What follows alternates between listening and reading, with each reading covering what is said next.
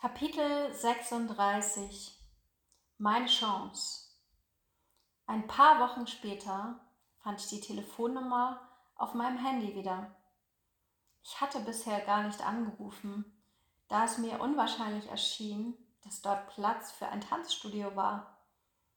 Aber nun rief ich doch an. Ans Telefon ging ein älterer Herr.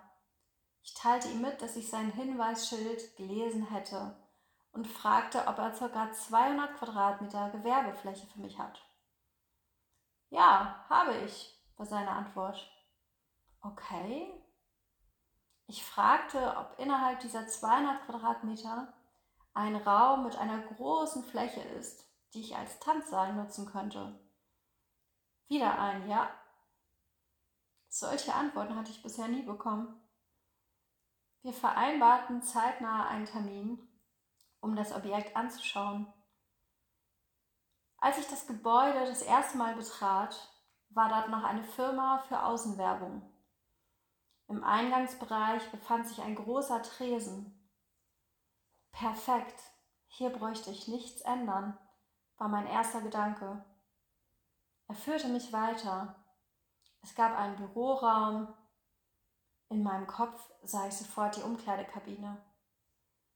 Dann betraten wir die damalige Werkstatthalle.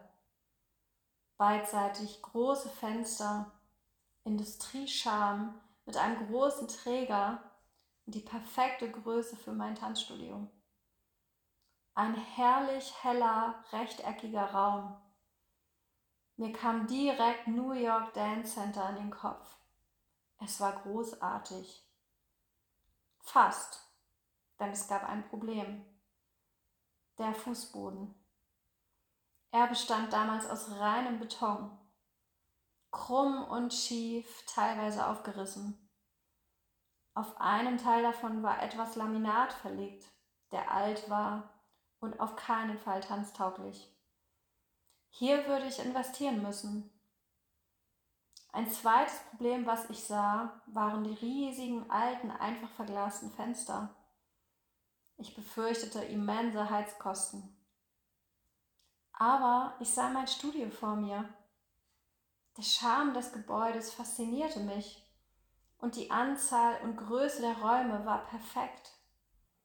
Ich würde keine Wände versetzen oder neu ziehen müssen.